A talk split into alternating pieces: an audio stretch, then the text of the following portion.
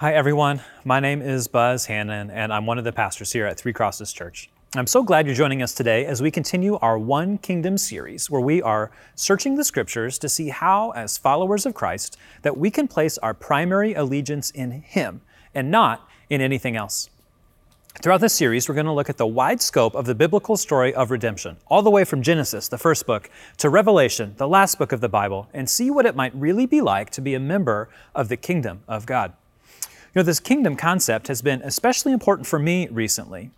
Uh, since about January, the piece of scripture that I've been thinking about the most is the Lord's Prayer, especially when Jesus teaches us to pray that His kingdom will come, that His will would be done here on earth as it is in heaven. What does that mean, that His kingdom is coming here on earth?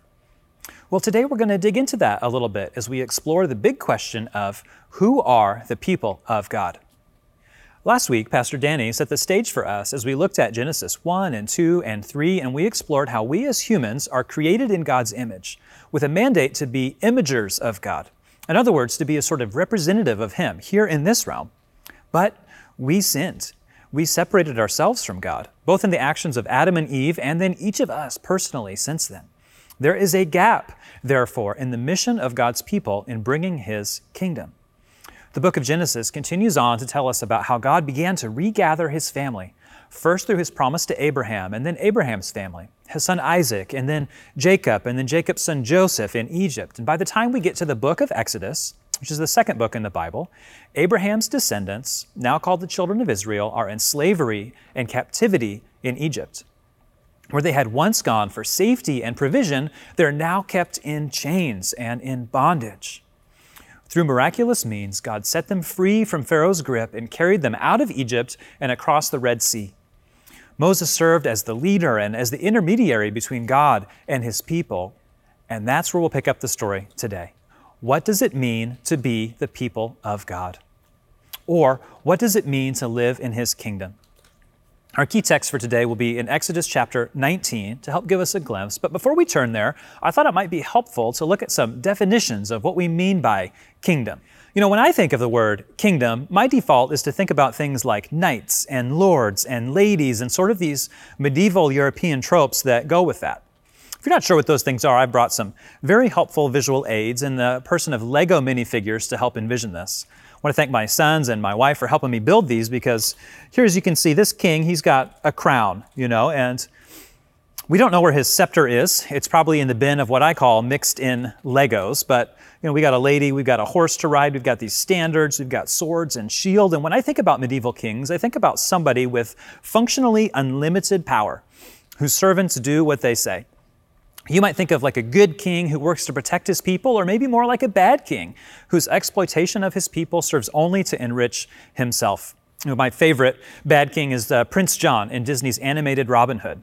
He loves the beautiful, the lovely taxes, just accumulating money. So is God then just like an omnipotent figure, just like this king who serves primarily to remediate our tax income or our, our tithes? Well, not really. You know, we might think of some other figures from history then maybe like these, these pirates, these pirate kings. You know, uh, a pirate king was kind of lord over his domain, king on his ship, and their purpose was to find treasure and enrich themselves as much as they could. Or some people think of pirates as a sort of like romanticized figure, sticking it to the man of stodgy British colonial rule. So is God calling us to be like these kings, these pirate kings, to enrich ourselves? Or is God sort of like a pirate king unto himself, pushing back against the ruler of this world? Well, not really. You know, maybe when we think of kingdom, we might think about it in kind of in opposition to a term that's become more popular in Christian circles recently, the term called empire. And this term sees like systems or authorities or principalities or governments as operating like a sort of evil force in this world, which is opposed to the type of system that God advocates for in the Old Testament and that Jesus brings to us in his ministry on earth. This way of thinking contrasts the humility and servant heartedness embodied by Jesus with the authoritarian, accumulation oriented systems brought by some in our world today. Of course, the word empire makes me think about Star Wars, of course. And here I've brought Darth Vader and Captain Phasma and a porg from our Christmas calendar, representing those powers of darkness come only to steal and kill and destroy. So, does being in the kingdom mean that Jesus calls us to be like Jedi's, battling these evil forces hand to hand using the Holy Spirit, kind of like they did the Force? Well, not really. You know, maybe we think of the kingdom in more modern terms. You know, after all, our Constitution here in the United States tells us that a man's home is his castle. And who rules a castle if not a king? You know, modern American democracy holds dear the value of the individual, autonomous over our lives, and, and then kind of set free for the American dream. And so here I've got Wyldstyle from the Lego movie, who really values her individuality and her creativity, and Emmet from the same film, who just really values fitting in and being a part of a team. Does the kingdom of God offer the Emmets of the world a place where everything is awesome when you're a part of the team? Or does it offer the Wyldstyles of the world a place to truly be yourself? And finally, where you're the master of your own destiny and master of your own values? Are we set free in God's kingdom to chase the American dream? Know, we might also think about the kingdom of God as something kind of out of the realm of the superheroes, this futuristic type realm where Jesus, as a sort of prime superhero who might deputize us to serve and battle alongside him, or even as someone who makes us ourselves into superheroes to fight nameless, faceless evils or even personified evils, such as our political opponents or corporate entities, or these policies or problems that feel too big for any one person to conquer or to solve. You know, is the kingdom of darkness inevitable until it is confronted by a superhero, like maybe your favorite pastor or the correct politician or this large social media figure, whatever superhero is fighting for us? Each of these ways of glimpsing kingdom has some elements of truth embedded in it, and some truths exaggerated and some truths omitted. When we look at the Bible, sometimes we take these truths that we've learned from our situation and from our history and we export them right back into the text. It's kind of like this model where we see like really two very normal, modern looking people just with a robe on. And sometimes we feel like that's what the biblical view is all about, like looking at our modern world and then dressing it all up all Bible-y for Halloween or something. I don't think that's what it is, but it is something we do a lot without even realizing it. We import values from our culture, from our history, from our nationality, and then even without meaning to, or even without realizing it, we push those values onto our readings of the Bible. Instead, I think we should seek to understand the Bible and then use those values to inform our culture, our history, and our nationality. I don't think this concept is that ground, groundbreaking, that as a Christian, the Bible should be our foundation, but in practice, it's just simply not that easy. Know, that's why I've taken so long to show you some of my Lego collection, because I think sometimes we think about kingdom sometimes in very extra biblical terms. All that kingdom baggage that we have in our minds can't help but bleed into how we understand the Exodus and how we understand God's people unless we challenge that thinking on purpose. The things and values and figures and systems that we show allegiance to are not always aligned with the things that the Bible says demand our allegiance how can we then let the Bible form our worldview and our understanding of what kingdom really means? And so, with all that in mind, let's take a look here at Exodus chapter 19 and see what this passage has to say about being God's people. I'll read verses 1 through 6 for us, and I'll be using the English Standard Version today. On the third new moon, after the people of Israel had gone out of the land of Egypt, on that day they came into the wilderness of Sinai. They set out from Rephidim and came into the wilderness of Sinai, and they encamped in the wilderness. There Israel encamped before the mountain, while Moses went up to God. And the Lord called to him out of the mountain, saying, Thus you shall say to the house of Jacob, and tell the people of Israel, You yourselves have seen what I did to the Egyptians, and how I bore you on eagle's wings, and brought you to myself. Now, therefore, if you will indeed obey my voice and keep my covenant, you shall be my treasured possession among all peoples, for all the earth is mine. And you shall be to me a kingdom of priests and a holy nation. These are the words that you shall speak to the people of Israel. Now, I know I just warned us a few minutes ago that we shouldn't read our personal and modern situation back into the world of the Bible, but the opposite is also true. We can't always take something that God promised to someone in history and then immediately apply that to ourselves. You know, some things are for a particular time or a particular place or a particular people, but here, though, in Exodus 19, we see that the Apostle Peter does apply many of these kingdom metrics to followers of Christ in 1 Peter chapter 2, verse 9. And so, what God is saying here through Moses that defines the kingdom, or put differently, what defines God's people, is true both for the children of Israel in Moses' day and for us today. I'd love to offer you kind of six things that I see here in the text that define the people of God. And firstly, I see that the people of God are described in terms of family or in terms of relationship. You know, here in verse 3, God is calling his people the house of Jacob and the people of Israel. You might remember that in Genesis, God changed Jacob's name to Israel. So this is actually the same person here mentioned twice for emphasis because God is building a family. Or put differently, a particular people for whom relationship with Him is the key identifier. So Israel here then is a personal name, not a nation state identifier. It's not talking about a particular governmental system or a particular piece of land. It's not a particular political outcome or even a particular point in history. To be the people of God, you have to be identified by relationship with Him. You know, second, I see that God is not only defining His people in terms of their relationship with Him, He's defining them by the fact that He has set them free. You know, I see that here in verse 4, where God reminds his people that he carried them up out of Egypt. And here, Egypt is both a particular place in history, but metaphorically, it carries that wider meaning that of bondage and servitude and suffering. It's not just that God moved the children of Israel to a different point on the map, it's that his people are no longer slaves. This transition from bondage to freedom is one that we see echoed significantly all throughout the New Testament, rippling throughout the scriptures. You know, in fact, next week, Pastor Danny is going to open up the prophetic voices in the Bible and see how they see the time of bondage as forming what the people of God should be like and who they should care the most about. You got to come back and join us for next week. Thirdly, I see that God is setting his people free, not just for their own sake, or so that these people can accumulate wealth or have a different economic situation, or even so that they can see their homeland again. Rather, God is saying that he has set them free so that he can bring them to himself. This relationship centered focus cannot be underestimated. It's not about location, it's not about who's in charge, it's about becoming closer and closer to God if we're going to be His people in His kingdom, pressing closer to Him is what it's all about.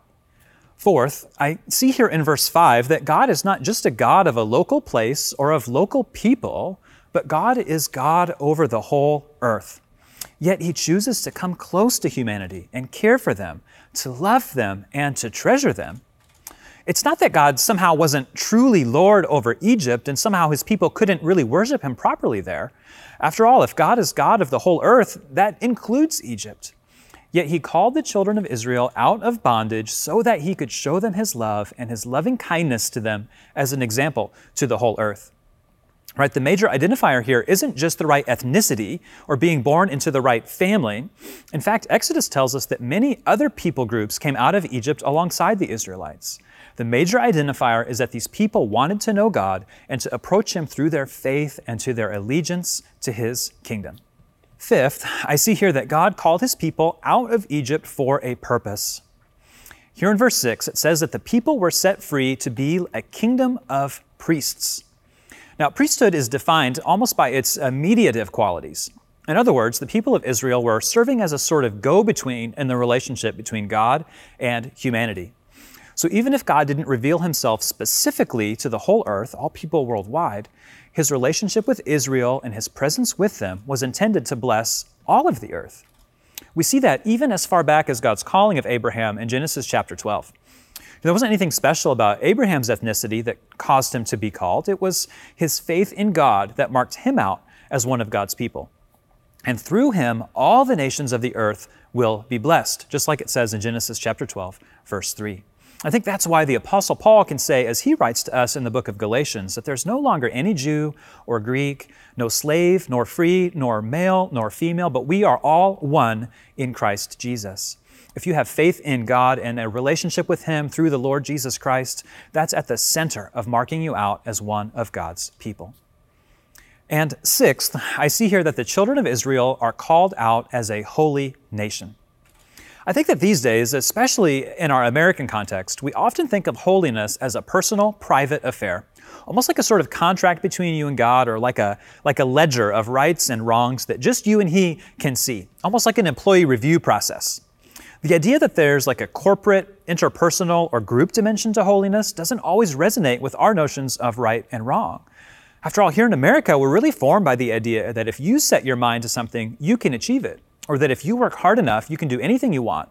And that opportunity is unlimited and success or failure is primarily driven by you, not by your circumstance. But here in Exodus 19, we see that holiness has an interpersonal dimension as well this sort of set apartness into a group that's defined by relationship with God at its center.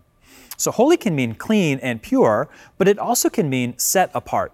As people of God, we're not defined primarily by the fact that we're separated from the world, but rather primarily that we are set into relationship with God. You know, thinking about all these ways that Exodus 19 unpacks what the kingdom is like, I like the way that Patrick Schreiner, an author, sums it up. He says that the kingdom is God's rule in God's place over God's people. We're defined by our relationship with God for His purposes and under His authority. Right? The kingdom is God's rule in God's place over God's people. So, if that's the case, what isn't the kingdom? What isn't a part of being the people of God? Well, if I'm right about the kingdom being defined by relationship with God, then that means that a relationship with God isn't about a particular ethnic group or a particular national identity. You know, if something isn't true for all the people of God in all places and in all times, it's not a kingdom qualifier. It's more a particular challenge that a group has to face. You know, I love here at Three Crosses that we have an emphasis on the global work of Christ we have our Three Crosses missions to help us keep this in focus. And I remember a couple years ago, Pastor Mark showed us a video of our suffering and persecuted brothers and sisters in some difficult parts of the world just weeping with joy when they got their hands on a Bible for the very first time. You know, it's really hard to watch a video like that and then think that our situation here in America is primary. You know, maybe the centrality of being called God's people should bring us that joy just like that, weeping over His word and passionately pouring our lives out for Him no matter what our government says. Have we missed something by making our faith particularly American? No, I'm not trying to say that we need to be ashamed of where we come from or that being American somehow makes your belonging in the gospel less. I'm just saying that being an American doesn't make you a person of God nor does being from a Christian family make you a person of God, nor even does belonging to a church make you a person of God. To be in His kingdom, you have to have relationship with Him. That's what's at the center, a relationship with God. Now, next, we see that God's people are set free for a purpose. And so, if your purpose in life, if your relationship with God is about yourself or making your own life better, you might not be about the kingdom work. If you're not a part of His mission in this world, you might have missed the mark. While it remains true that your relationship with Him is primary, it's also true that, as the book of James reminds us, faith without works, it's dead. Here in Exodus 19, we saw that God tells the people, If you obey my voice and keep my covenant, then you'll be marked out as His people. Know, this shouldn't seek to scare us that if we make a mistake, we'll be somehow kicked out of the family or disenfranchised as one of His people. Rather, I think it shows us that we have a relationship with Him and a mission, therefore, to undertake. We are set free for the purpose of bringing His kingdom here on earth as it is in heaven. As we think about that dynamic of bringing His kingdom, of being His people for a purpose, I think we can make almost two mistakes. And, and the first mistake that we can make is that we focus so much on bringing His kingdom here on earth that we forget about the kingdom in heaven or the world to come. So if we make following God just about showing love or just about doing acts of kindness or just about making this world a more just place, we miss the mark. There's a world coming that we want to be citizens of. As Philippians 3:20 says, our primary citizenship is in heaven. And I think that Paul means by heaven something like that sphere where Jesus Christ has final authority. And here at Three Crosses, we never want to soft sell that eternal salvation is a relationship with God through faith in Jesus Christ. Yet, I think there is another mistake that we can make as we think about kingdom living. We can focus so much on the heavenly kingdom and so much on the world to come that we miss that Jesus' kingdom is breaking in here on earth right now, all around us. And that part of our mission is to bring that kingdom here to earth as it is in heaven. And so, if heaven means something like that sphere where Jesus has final authority, wouldn't we want that to be the case here, now, for everyone, always, not just in heaven after we die? Wouldn't we want His love and His grace and His mercy and His belonging and His generosity to be available for all of us now? Man, I think that we would. And so that's our work as people of God set free for a purpose to make this earth resemble heaven as much as we can, even while we await the full revelation of heaven someday. You know, I love the way that Mark chapter 1, verses 14 and 15 show us that Jesus Christ, during his time here on earth, marked out the breaking in of that kingdom here. I'd love to read that together, and it says this now, after John was arrested, Jesus came into Galilee, proclaiming the gospel of God and saying, The time is fulfilled and the kingdom of heaven is at hand. Repent and believe in the gospel.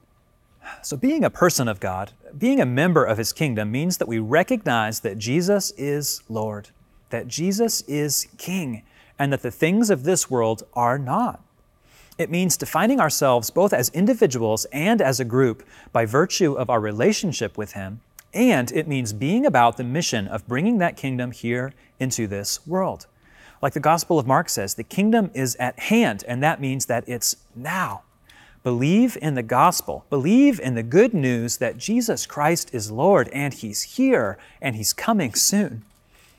That good news doesn't mean that everything is perfect for His followers. And here, even in Mark 1, we see that John the Baptist was arrested, imprisoned, and further beheaded for his allegiance to Jesus and to the gospel. Sometimes those forces in our world are against the gospel, yet the kingdom of Christ is here and it cannot be shaken.